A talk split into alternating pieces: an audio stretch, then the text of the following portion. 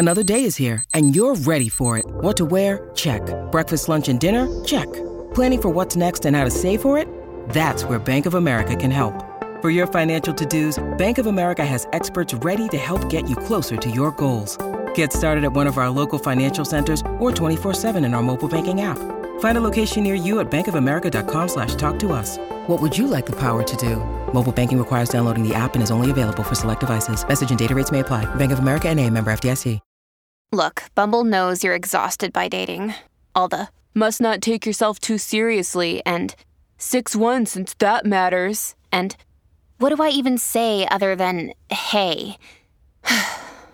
well, that's why they're introducing an all new Bumble with exciting features to make compatibility easier, starting the chat better, and dating safer. They've changed, so you don't have to. Download the new Bumble now. If you're struggling to lose weight, you've probably heard about weight loss medications like Wegovy or Zepbound, and you might be wondering if they're right for you. Meet PlushCare, a leading telehealth provider with doctors who are there for you day and night to partner with you in your weight loss journey. If you qualify, they can safely prescribe you medication from the comfort of your own home. To get started, visit plushcare.com slash weight loss. That's plushcare.com slash weight loss. plushcare.com slash weight loss.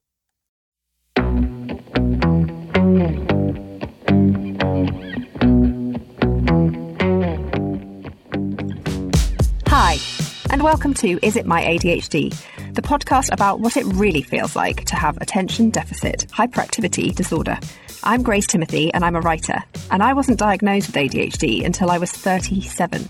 I'd struggled with traits I now know to be ADHD all my life, but it wasn't until a routine hearing appointment with a doctor who happened to have ADHD himself that these traits were pieced together and it was suggested that I get referred for an assessment. Had it not been for that random moment with an audiologist, I'd still be undiagnosed now and still struggling, just like the 2 million women thought to have undiagnosed ADHD in the UK today. I want to better understand what ADHD feels like for women and non binary people, in whom ADHD is so often missed, thanks to the fact that the diagnostic criteria and research is all heavily skewed to the white male case study. I've therefore spoken to some incredible women about how ADHD affects their lives, exploring everything from friendship and work to dating and self esteem. I've also pulled in some experts along the way to help us tackle the big questions from you and from my guests. Is it my ADHD when I ghost old friends, for example? Is it my ADHD when I break the photocopier at work? And is it my ADHD when I share nudes on Instagram? My hope is that we can spread awareness of ADHD in women and non binary people, and that you'll find some comfort in knowing you're far from being alone. Because with the right support, we can be truly amazing.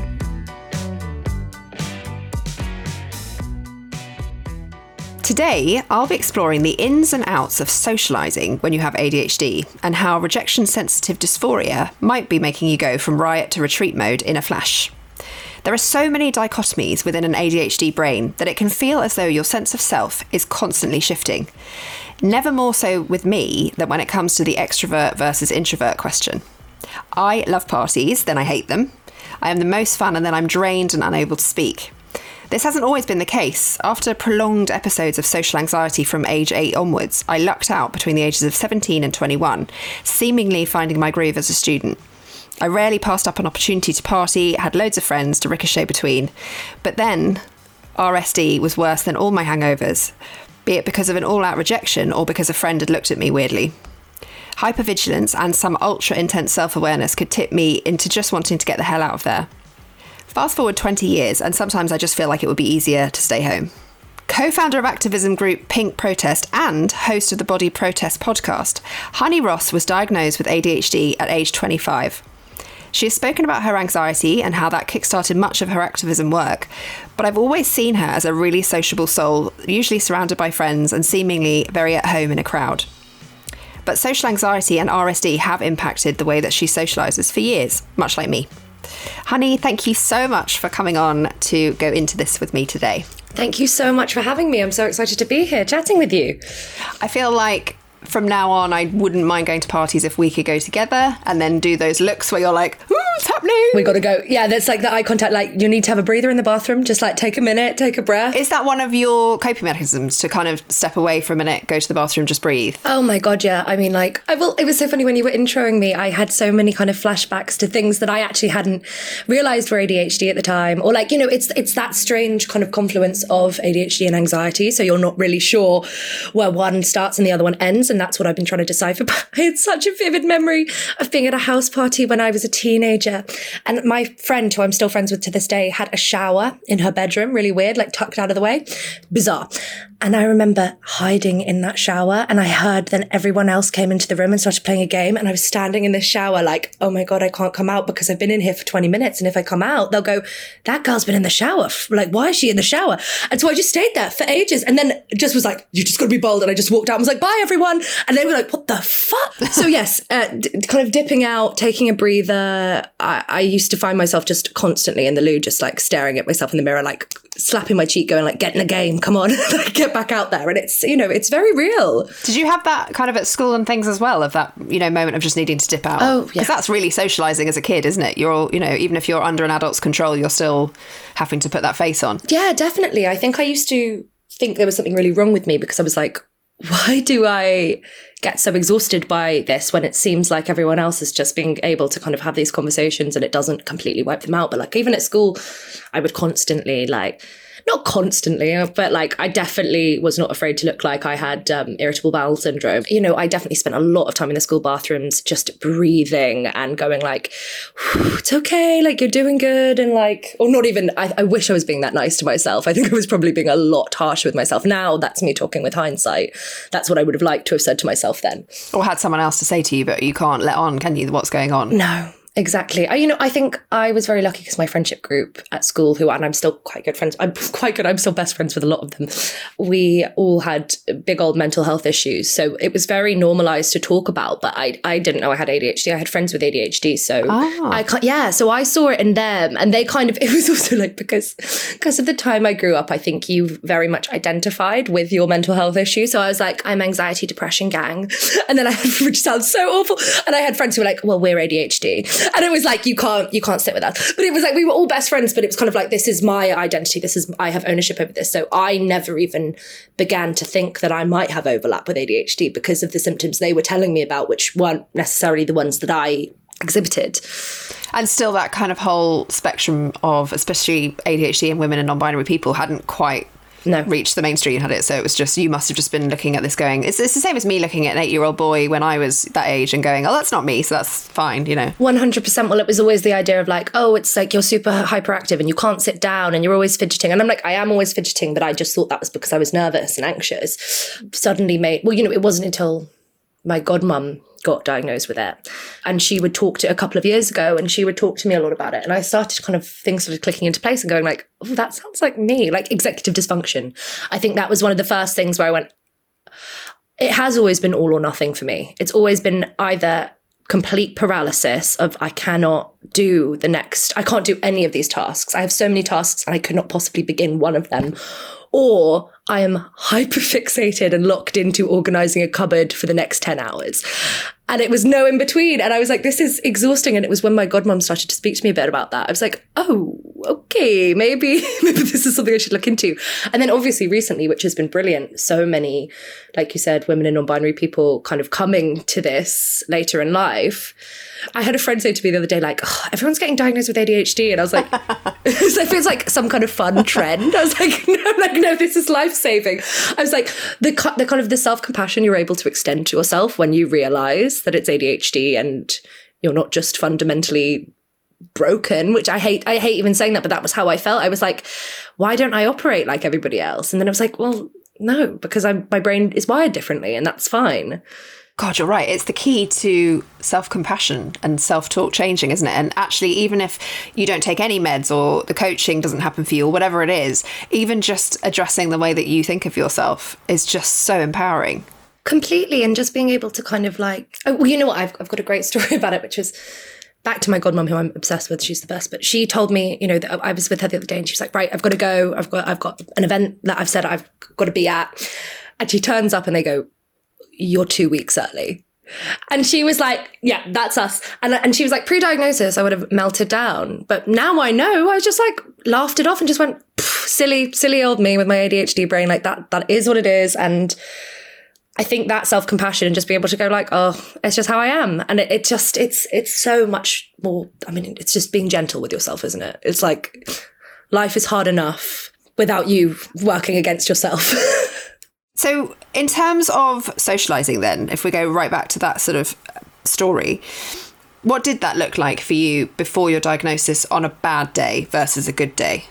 Now, adulthood, I, I definitely take things a lot better, but I still obviously am really affected by RSD and like.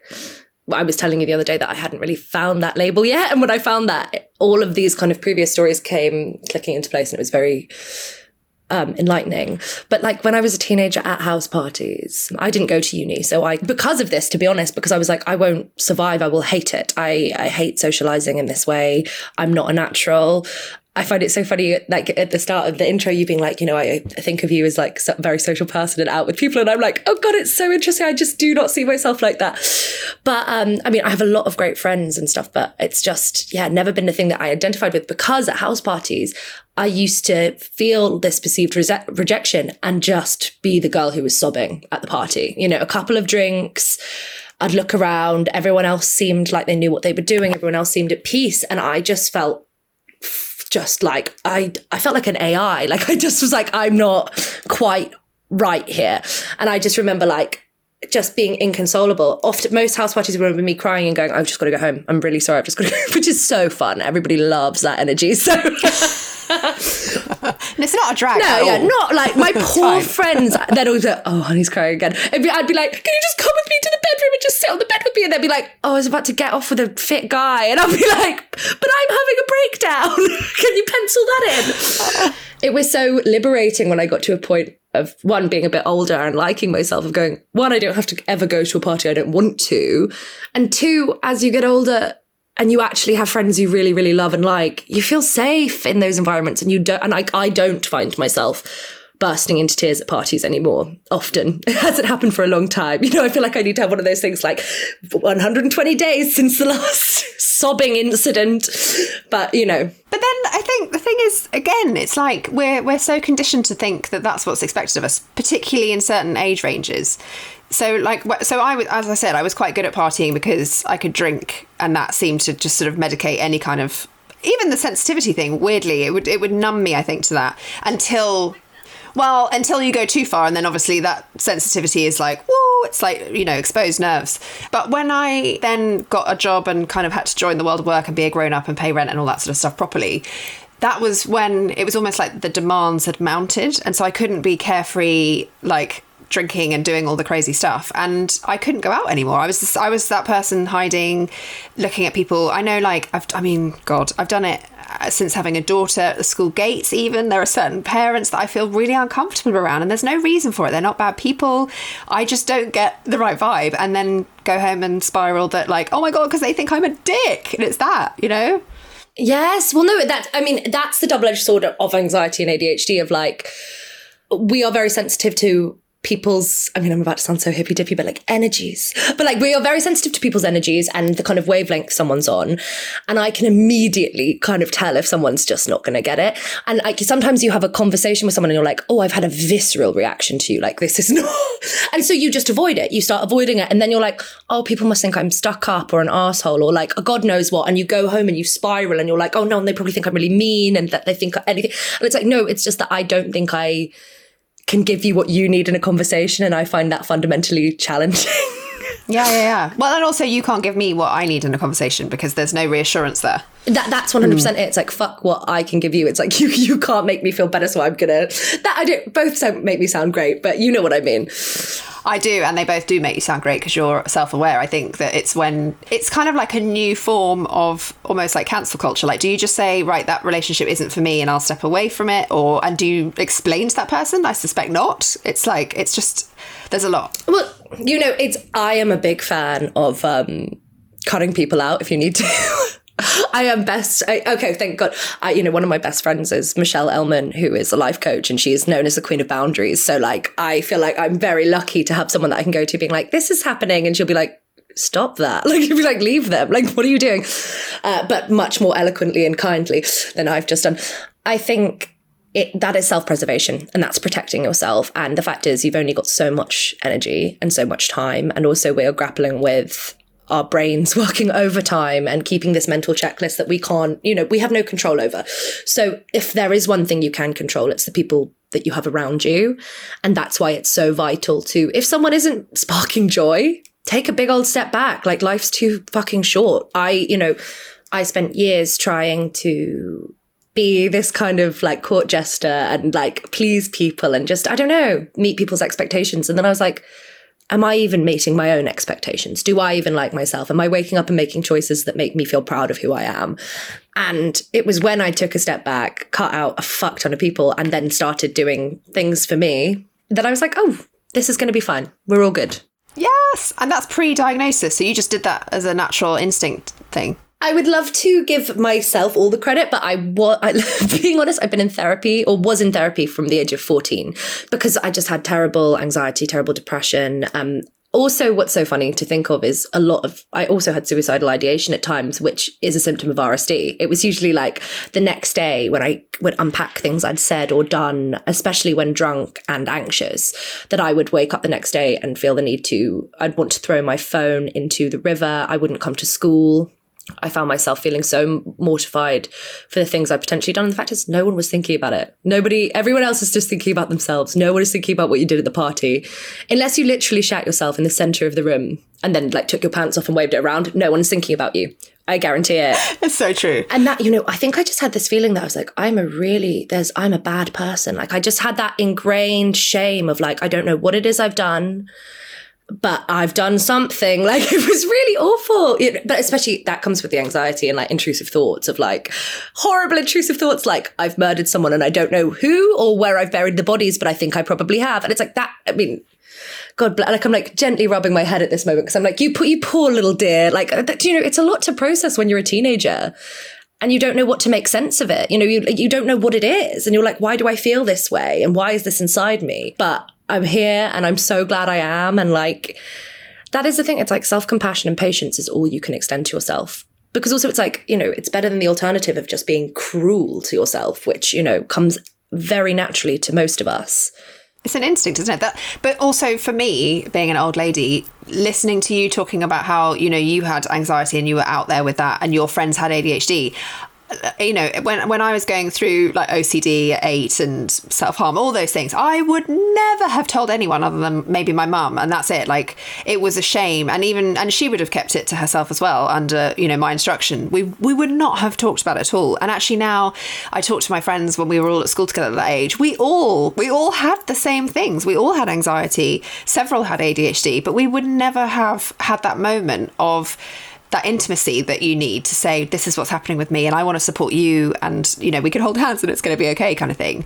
So that to hear you say that makes me feel like you know my daughter's future is in such a better place. Because if we've got 10 plus years between us and you know looking ahead to, to 10 years younger than you now that's where we need that help isn't it? It's so old hat. Like people are like yeah and? Like of course i've got this this and this. These are my medications. Like it's so exciting like it's wonderful. Like because when I was still kind of early days, there was so much shame around medication and like less shame about talking about it because I was the Tumblr generation. so we were very much like, I'm so sad. But like, and I was so sad. So it was great to have people talking about it, but it was like, we maybe slightly egged each other on. Like I will, I, I will own that. But that's the thing of like, it's so strange to me that for such a long time we kept it so under wraps because it's it's so common. It, I mean, and it's generational and it's ingrained. And you know, if you have something, chances are your parents do. One of them, if not both, and that means their grandparents had something, and that means their grandparents had something. So it's like, why did we not talk about this for hundreds of years? Remind me. it's it's so nuts to me.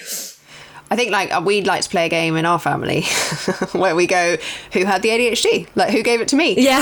and, um, and it's really interesting. It started off as like my parents would be like, oh, we, you know, we don't know about this thing, and this is, you know, this is very much your journey. And then they started fighting over which of them had probably imparted it. And now, and now they're sort of at this like level phase where, well, we've just all got this thing in common. It's fine. We don't, you know, don't need to diagnose this. We we know what the traits are and stuff. It's really funny to watch that, and then also to go, yeah, like you say, back to your grandparents and go what was happening there then? You know, like that's that's probably informed that all those behaviours that we thought were just, you know, the era or you know, misogyny, the patriarchy, all those things. Was it also this huge part of these people that you know couldn't control impulses and you know, there's so much to unpack. Well, no, and they didn't know what was going on in their brains, and they didn't have someone to talk to about it, and to a degree, I wonder how much of the way they handled things was a coping mechanism. I mean, I'm sure there was an element of like, if someone did try and talk about it, people would be like, shh. But like, I do think a lot of it is people didn't have the words, they didn't have the vocabulary. And so the repression was built over time from a group of people who weren't able to vocalize how they were feeling, which then went down to another generation who watched people clearly feeling the same things they were, unable to vocalize it. And it's just a cycle, isn't it? We're breaking it. We're breaking it, baby. Look at us go, breaking those generational curses. No, I, I even saw it the other day of my grandpa. Just noticing my grandpa has terrible anxiety. He's never been diagnosed, but I'm like, of course it was. You know, I always am like to my mum. It was like, well, it was fucking one of yours. You know, you know, because I'm like, of course it was. Like, of course he does. When you need mealtime inspiration, it's worth shopping Kroger, where you'll find over 30,000 mouthwatering choices that excite your inner foodie. And no matter what tasty choice you make, you'll enjoy our everyday low prices, plus extra ways to save, like digital coupons worth over $600 each week. You can also save up to $1 off per gallon at the pump with fuel points. More savings and more inspiring flavors make shopping Kroger worth it every time. Kroger, fresh for everyone. Fuel restrictions apply. This episode is brought to you by Shopify. Whether you're selling a little or a lot, Shopify helps you do your thing, however you cha-ching. From the launch your online shop stage, all the way to the we just hit a million orders stage. No matter what stage you're in, Shopify's there to help you grow. Sign up for a $1 per month trial period at shopify.com slash special offer, all lowercase. That's shopify.com slash special offer. Ryan Reynolds here from Mint Mobile. With the price of just about everything going up during inflation, we thought we'd bring our prices down. So to help us, we brought in a reverse auctioneer, which is apparently a thing. Mint Mobile unlimited premium wireless. Ready to get 30, 30, bit to get 30, bit to get 20, 20, 20, bit to get 20, 20, bit to get 15, 15, 15, 15 just 15 bucks a month. So, Give it a try at mintmobile.com/switch. slash $45 up front for 3 months plus taxes and fees. Promo rate for new customers for limited time. Unlimited more than 40 gigabytes per month slows. Full terms at mintmobile.com. The second series of Is It My ADHD is made possible by our sponsor, To Better Days. Chronic pain and migraines are a well documented comorbidity of ADHD. It's something we often see within our community. It is also an issue that, like ADHD, can be wildly difficult to pin down and find support for. 70% of those who experience chronic pain are women, and on average, it takes more than seven years to obtain a diagnosis. Two Better Days is keen to support and empower the chronic pain community, not just with their drug free pain relief patches for migraines and chronic pain, but by giving those affected a voice and really listening to understand the daily challenges of self advocacy and effective pain management. Everyone's pain is different and complex, and To Better Days don't overpromise. But their hope is that a patch you can pop in your pocket in case of a flare can ease your day. They have also given listeners of this podcast 10% off all products if you use the code GRACE10. Thank you so much to Better Days.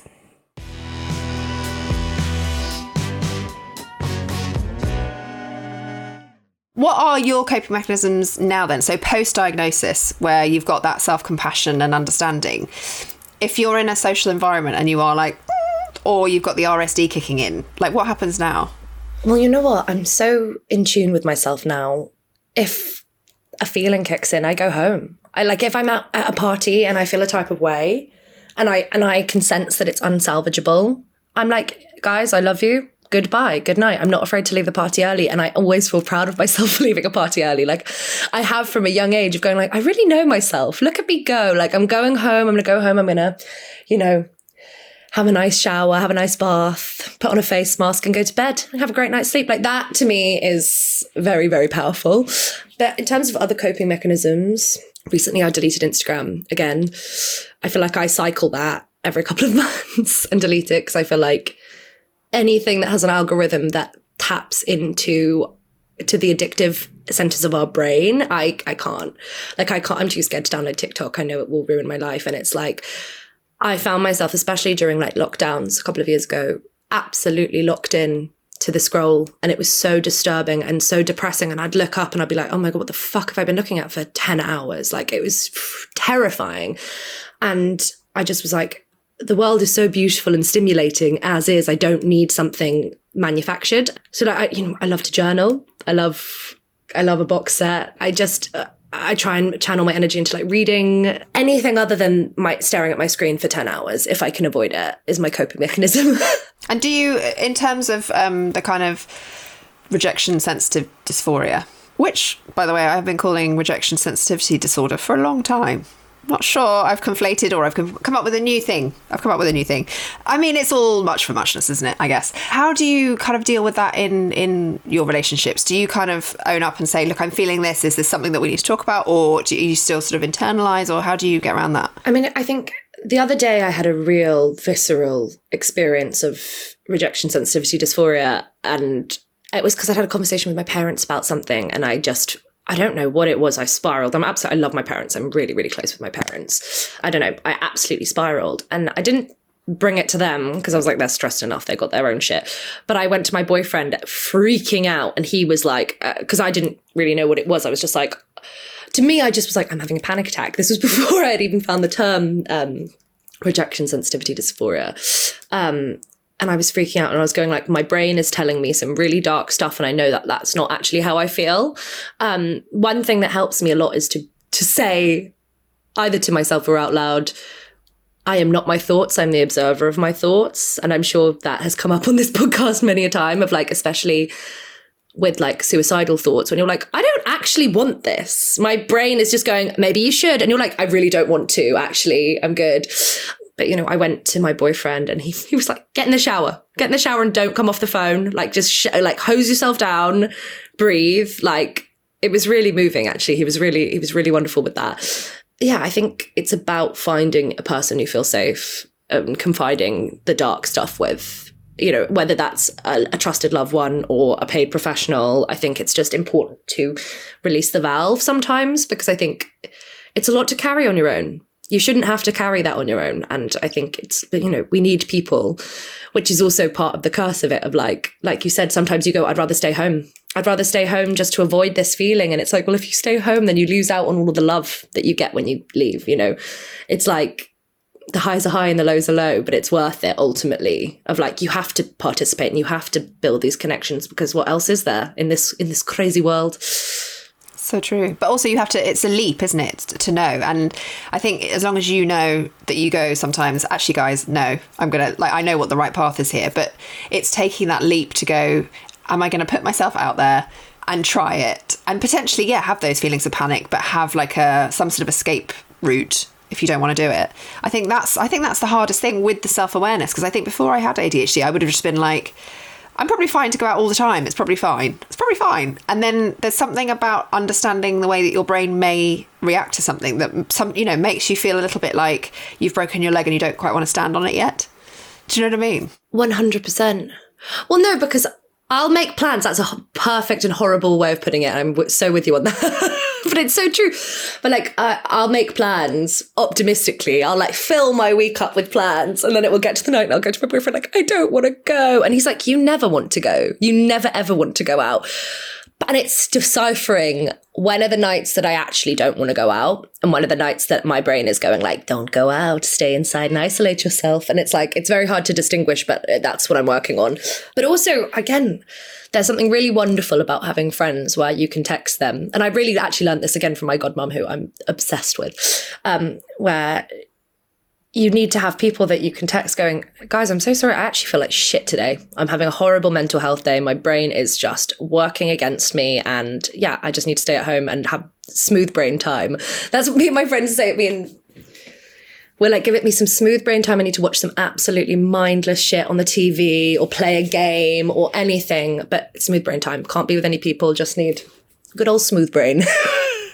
But one of the things you said to me, which really like, oh God, yes, is how much energy and light we get from connections with people. And the minute you isolate, you lose so much of that energy. And actually, even in that kind of self care vibe of like, I'm just going to go into myself and look after myself, and that can actually be just as damaging. 100%.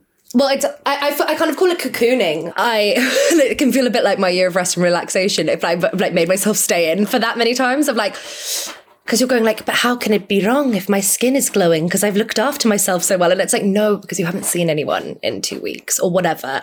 I've often found that when I do go out, I make a lot of connections very easily and very fast. And I love making friends and I love people. I just love people. I love hearing their stories. I love, I love connection. I'm obsessed with connection, but it comes at a cost. It really comes at a cost to me because if I get sucked in I can really give too much. I can overextend myself and then come home and be like, I have nothing left. I have absolutely nothing left to give for myself or anyone. And it's having those boundaries with yourself. I'm still navigating that. It's difficult because it's like, you know, part of me wishes I could be this social butterfly all the time, but I'm so fundamentally not. I think also like because obviously we have this really niche thing in common of having parents who have been in the public eye and you know whatever when we were growing up. That's like an interesting thing that like I, I always get, oh, it must run in the blood. And I remember as a child, thinking, oh God, they want me to, do a skit or something. as soon as anyone would say, are you going to be an actor? And I'd be like, yes, okay. Like you, I, I, had the crippling anxiety. I, I didn't want to. But I think what I think what's interesting about maybe our experience is that there was a, a, a bigger expectation of us to be gregarious and want to be centre of attention and stuff. And and perhaps, you know, we actually had probably quite a lot of unwanted attention as well as a result of that, just through writ of who our parents were. Oh my gosh, yeah. Oh god, it's uh, you know I think it's such a niche thing, and I'm really um, grateful that we can kind of unify on this and bond on this because it is such a unique, weird experience, and like it really resonated for me that thing of people being like, "Oh, can you move out the way? We actually we just want we just want them in the photo." And like you're a child, and you're like. I take up too much space and I'm disgusting. Like that was immediately my brain told me that, and it was like you are a problem. But then on the other hand, a bit I would have people coming up to me going, "So you're going to go into the family business?" And I was like, "I am six. I am not going to be a talk show host. Like i was like i don't i don't i don't know. I'm a child. I have no fucking idea. And but then of course yeah there was an element of i've always been funny. I've always loved making people laugh. I was the class clown. Like i loved I tried not to be the disruptive class clown because I was also a huge teacher's pet. It was like I was doing such a funny tightrope walk of like the biggest people pleaser and the biggest kind of jester. And I think it was because I felt like if I could be grounded in those identities, I didn't actually need to think about who I actually was. If I was the funny one, if I was every teacher's favorite, it didn't really matter. I was getting that validation. I was getting, I was pleasing my classmates, I was pleasing my teachers, and I was like, you know, whatever happens to me is irrelevant, which is very sad to think about now. And it was so interesting. Yeah, I, I felt very shy a lot of the time, but in those moments of performance or like I see I loved like I loved musical theatre and I was like big drama geek at school and mm, like same. right and it was that kind of controlled outlet of this extroversion that I think I found really liberating of like having the control of like I'm on stage I'm performing you get to perceive me now you get to be part of this and then I could get off stage and cower and be myself and be like whoo and also just that the rush I would get from that felt like drugs and making teachers laugh and things like that. It was like the highs I would get from that validation which is why I think it's not good for me. like, yeah, yeah, yeah. yeah right. Whereas, like, that's why I'm kind of like, I don't think Instagram is the best thing for me, or because I'm like, I often think when I'm reaching for my phone, what am I reaching for? I think I'm reaching for validation from someone I don't need it from. You need to validate your own ticket. You need to stamp your own ticket first. And I kind of live by that. Holy shit. You've just like just blown my mind with the idea that like being on stage is this like finite bit of extroversion or whatever it is. Like oh my god you're so right. Like and it ends and you go away into the dark and like you're no longer that person anymore. Whoa! Yeah i know. Well you know I, I had a therapist when i was younger. He was like you know you think about the biggest performers in the world, like pop stars and musicians and things like that, they perform to hundreds of thousands of people, but ultimately they get home and have to look at themselves in the mirror and get into bed alone and like the person they are. And hearing that as a child, I was like, there is this separation of selves, of the self you pre- present to the world and the self you are. And as much as we're in this age of authenticity, there will always be a gap because there are so many facets to who you are. So you can never present your most authentic self. You can present as authentically as you can. But I think there are always elements to yourself that sh- one should be kept for you. And two, like, I don't know, I just think it's not possible to show everyone everything. Because also, your most, your purest, most inner child self, probably not that interesting. Like, not particularly interesting for other people's consumption because she doesn't exist for that. She exists for me. And that's a beautiful, magical thing that I have, that you get to share this time with yourself. And time spent alone is never time wasted. Also, that person's evolving. I mean, I mean, that is changing all the time. You know, I think so many of us want to pin an identity so that we can then identify with that person, if you know what I mean. So, like, okay, well, I'm the, you know, I don't know, I'm the soccer mum or I am the career girl or whatever. And like you say, it's so much more nuanced than that, that there's just no way that you can ever achieve that in a sort of satisfying way.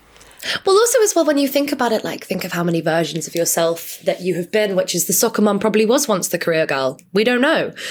And that, that's something I also work on of like having compassion for past versions of myself. Because I think it's so easy to look back on past versions of yourself, maybe when you weren't diagnosed with things and cringe. And you're like, no, she was doing her best. Like I look at her and I just feel fond of her and I feel sad for her in these moments when she was maybe alone and confused and didn't know how to act around certain things. And I like I'll often try and like give myself a hug. If I'm feeling a little bit alone, I'll put my arms around myself and be like, you're doing okay. And like speaking out loud to yourself, I think it can feel silly at first, but it's really grounding and really life changing and being like, no, you deserve to have kind words spoken to yourself, even if they're coming from you. Like always, you are always worthy of hearing kind words. I think that really strongly they're meeting other people with ADHD that they know that feeling and that gr- sense of grief for their past selves, especially as children, that we kind of we all share in that. And like, I want to give your baby you a hug, and like, and I know that you would ca- care for my eight year old me. I would love to give baby you a hug. Yes, Yeah. she was so cute. I um, bet. I think the thing is as well is I look at you and you you are I mean you've literally founded a community movement. So you are placing yourself amongst people with an amazing cause at the back of it all or at the front of it really. How does the the sort of RSD and all that kind of stuff play out in your public professional life in that respect? Oh, that's a really good question. I really struggle. It's one of the reasons I've taken a bit of a step back from Instagram recently, just because. Oh god, it sounds it's so unrelatable what I'm about to say, but I went through a period of any time I posted anything that was a little bit uh, controversial, not controversial, it's just my body. Um, it would get picked up by tabloids, which was horrible. And I, you know, I, like you mentioned, I've had unwanted attention my entire life. I am just here and um, have always been photographed against my consent, all of these things. And as I've gotten older, I think I found a bit more power in taking charge of that and being in control of my image. But then obviously there's only so much you can control. Like you can't control everything. And it's so funny. I'm very good at like not reading things, but like one of the things I hate about Instagram is I'll post a photo and then people will comment on it going, ignore what they're saying. You're beautiful. And I'm like, what are they saying? I haven't heard anything. I'm like, Jesus Christ. But I, you know, I know there's an element of the dysphoria of feeling like I hate feeling misunderstood. Like no one likes feeling misunderstood, but I really, I think with the RSD, that is so heightened. Going like, no, that's not what I meant. That's not what I meant. And you've misread that, or you've purposefully misunderstood me, or you've tried to take my words and twist them, or you've made the headline something that wasn't what I was saying. And yeah, I really struggle with that lack of control. Where, and I think that's why I have wholeheartedly leaned into my writing, which I'm very lucky and fortunate to have the option to do. Um, and have, you know, it's something I've actually kept quite private over the years of like my screenwriting career because it's something that is so precious to me and I've been writing since I was 18. Um, but I just was like, you know, with that, I can have control. You know, one, it's bliss because I can sit in a room on my own for six weeks and no one can tell me anything because I'm a writer. And two, it's just me making sense of my thoughts and processing my life through stories. And that, uh, that I can do. That I can do, you know, whereas having a million people's unwanted opinions, I don't think I can do that anymore you know, I have a lot of admiration for people who can, and I know a lot of people who deal with that, and I just don't know if I'm built for it. Well, maybe at, in this moment, I think that it shifts, doesn't it, constantly, and your ADHD will shift.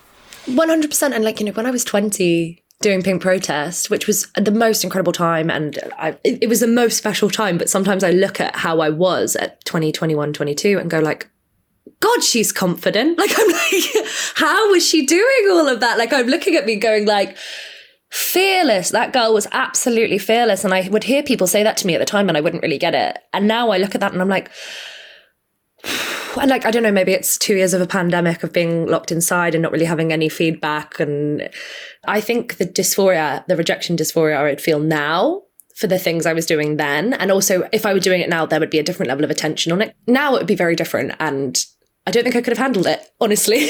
I would have handled it because people can do hard things, quote Glennon Doyle, but it's, you know, it's it's tough. I think it's interesting though that as a young person, that you put your you did put yourself out there and you you created what you created and you joined that community and then like led it because that fearlessness it, that's a huge part of ADHD is doing doing hard things doing things that other people would think were hard but you go well, obviously I'm going to do this but I find that so interesting about that shift because I, I mean I'm 100% with you. I've done things in the past I look back and think how how did i put myself in that situation? And whether that's just you know wisdom with age or fear with age or whatever it is i don't know. But like it's it, it's about trying to find that fearlessness and then and then channel it isn't it in a good place and maybe way post pandemic completely. But i also think i was like you know i've like with energy for socializing i think i have a finite resource of fearlessness and with writing it takes a fuck of a lot of fearlessness to fe- even feel comfortable.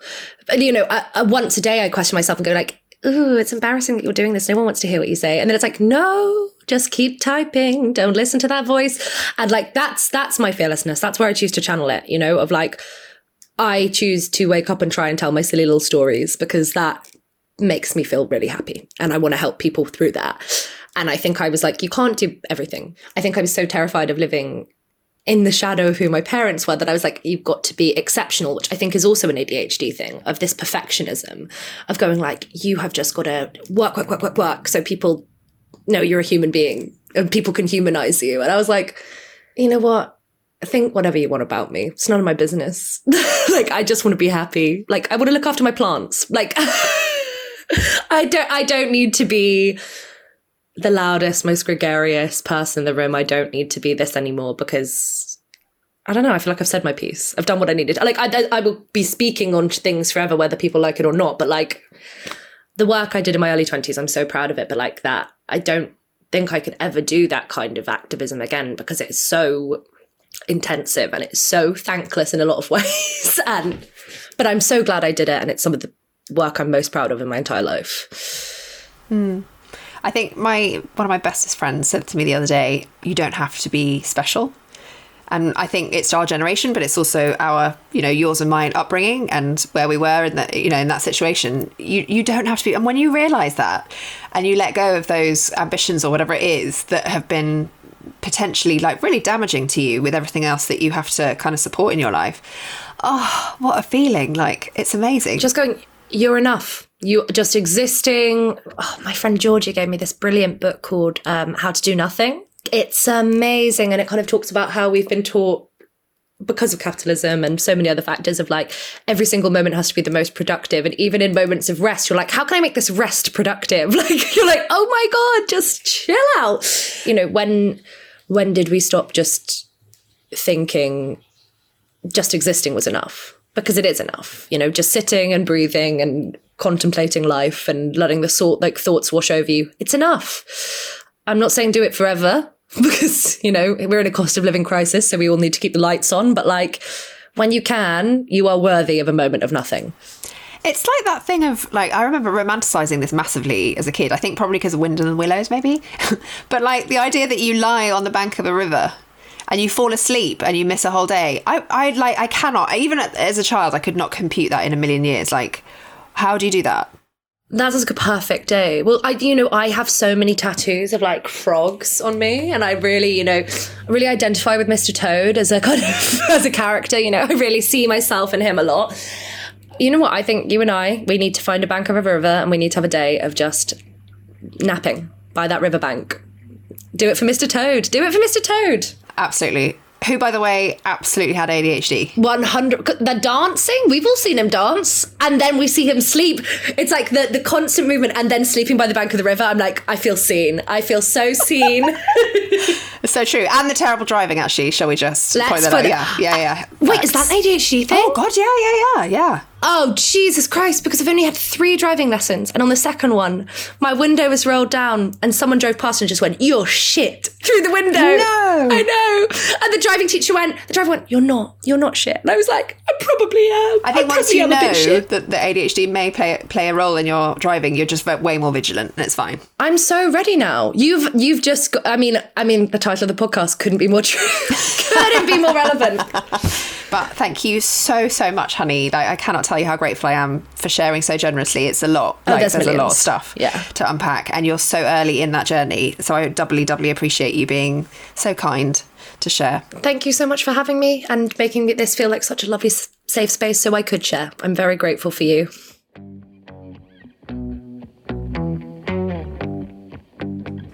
We now turn to an expert. Now I feel very lucky to welcome Dr. Jo Steer to the podcast. She is a chartered clinical psychologist working with children in Surrey and the author of Understanding ADHD in Girls and Women, which has become my Bible. Is it my ADHD when I flake on every party? So, ADHD can be really difficult in terms of one minute feeling like you really want to do something and making loads of plans and setting arrangements with with people friends and family and then when the time comes really not feeling like you want to. So that energy level having gone crashed that kind of boom and bust of the hyperactivity that we know is part of ADHD so it can one minute you feel like you really want to go to this party, you make an arrangement, and then actually the party comes up and you think, oh, I really don't want to go. Or you somehow get yourself there, but then when you're there, you really don't want to be there and you want to go home. And this this is really, really tricky. It can be part of ADHD. And we know that if you've got ADHD, it's really important that you have time in your diary and your daily life to rest your brain and to rest yourself. And sometimes you're not great at doing that because you make so many plans and then you end up thinking, oh, actually, I don't really want to go because you're recognizing in yourself that you need that brain rest and that break from everything and all the stimulation. But you've already made the plan and you then feel really caught in the middle. And then the sensitivity around what other people might think of you for cancelling or not turning up kicks in. And that triggers some of those emotional difficulties. So you can kind of end up in a bit of a spiral, really. But parties are very overstimulating environments, aren't they? Where you've got to talk to loads of people, it's often really noisy, can be lots of loud music and lights. So, actually, not necessarily the best most suited situation for someone with ADHD. So there's no wonder that there's perhaps a little bit of avoidance sometimes, some social anxiety about going. But we also know that people with ADHD can be the life and soul of the party, and people will probably really value having you at their party and want you to be there and encourage you to come along. So you get really trapped between all of these different pushes and pulls, I think. And also, you can get quite a lot of energy, can't you, as someone with ADHD from other people and from that interaction if it goes well. So it's just a bit of a gamble all the time, I feel like. It is a bit of a gamble, and I think it's also that trying to, if you go, to then plan some downtime for afterwards the next day, but even in advance of going, planning some time where you can kind of just chill out a little bit before before you go, and maybe make some arrangements with you know a good friend so that you can go together, that you can actually leave early if you need to, those kind of things. Thank you so much for joining me and this community of amazing people. We'd love it if you could follow Is It My ADHD wherever you get your podcasts from. And now I'd love to hear from you. What other perspectives would you like to see explored in future episodes? Find me on Instagram at Is It My ADHD to continue the conversation.